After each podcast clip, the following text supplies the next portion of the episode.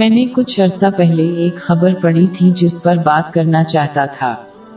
اس میں بتایا گیا کہ کس طرح ایک مخصوص ملک میں شادی کی شرح وقت کے ساتھ ساتھ کم ہو رہی ہے۔ لوگوں کا دعویٰ تھا کہ وہ شادی کی ذمہ داریاں اٹھانے کی خواہش نہیں رکھتے تھے۔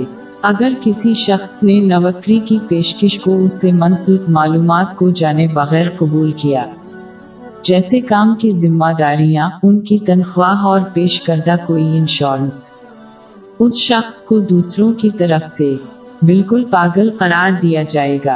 ایک ذہین شخص ان اہم تفصیلات کو جانے بغیر کبھی بھی نوکری کی پیشکش قبول نہیں کرے گا۔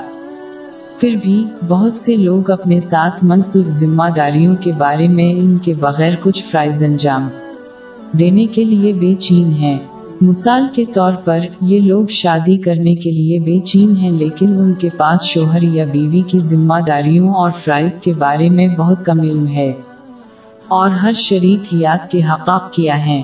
یہ ایک بڑی وجہ ہے کہ حالیہ برسوں میں مسلمانوں میں طلاق کی شرح میں اضافہ ہوا ہے۔ اسی طرح اس قسم کے لوگ بچے پیدا کرنے کے لیے بے چین ہوتے ہیں، لیکن بچے کی پرورش کی ذمہ داریوں کے بارے میں بہت کم یا کوئی علم نہیں رکھتے، جیسے والدین اور بچوں کے حقوق۔ ایک بار پھر یہ ایک بڑی وجہ ہے کہ حالیہ برسوں میں جیلوں میں مسلم نوجوانوں کی تعداد میں بہت زیادہ اضافہ ہوا ہے۔ جوڑوں کے بچے ہوتے ہیں، لیکن ان کی صحیح طریقے سے پرورش کرنے میں ناکام رہتے ہیں۔ جب وہ ایسا کرنے کا علم نہیں رکھتے تو وہ ان کی صحیح طریقے سے پرورش کیسے کر سکتے ہیں؟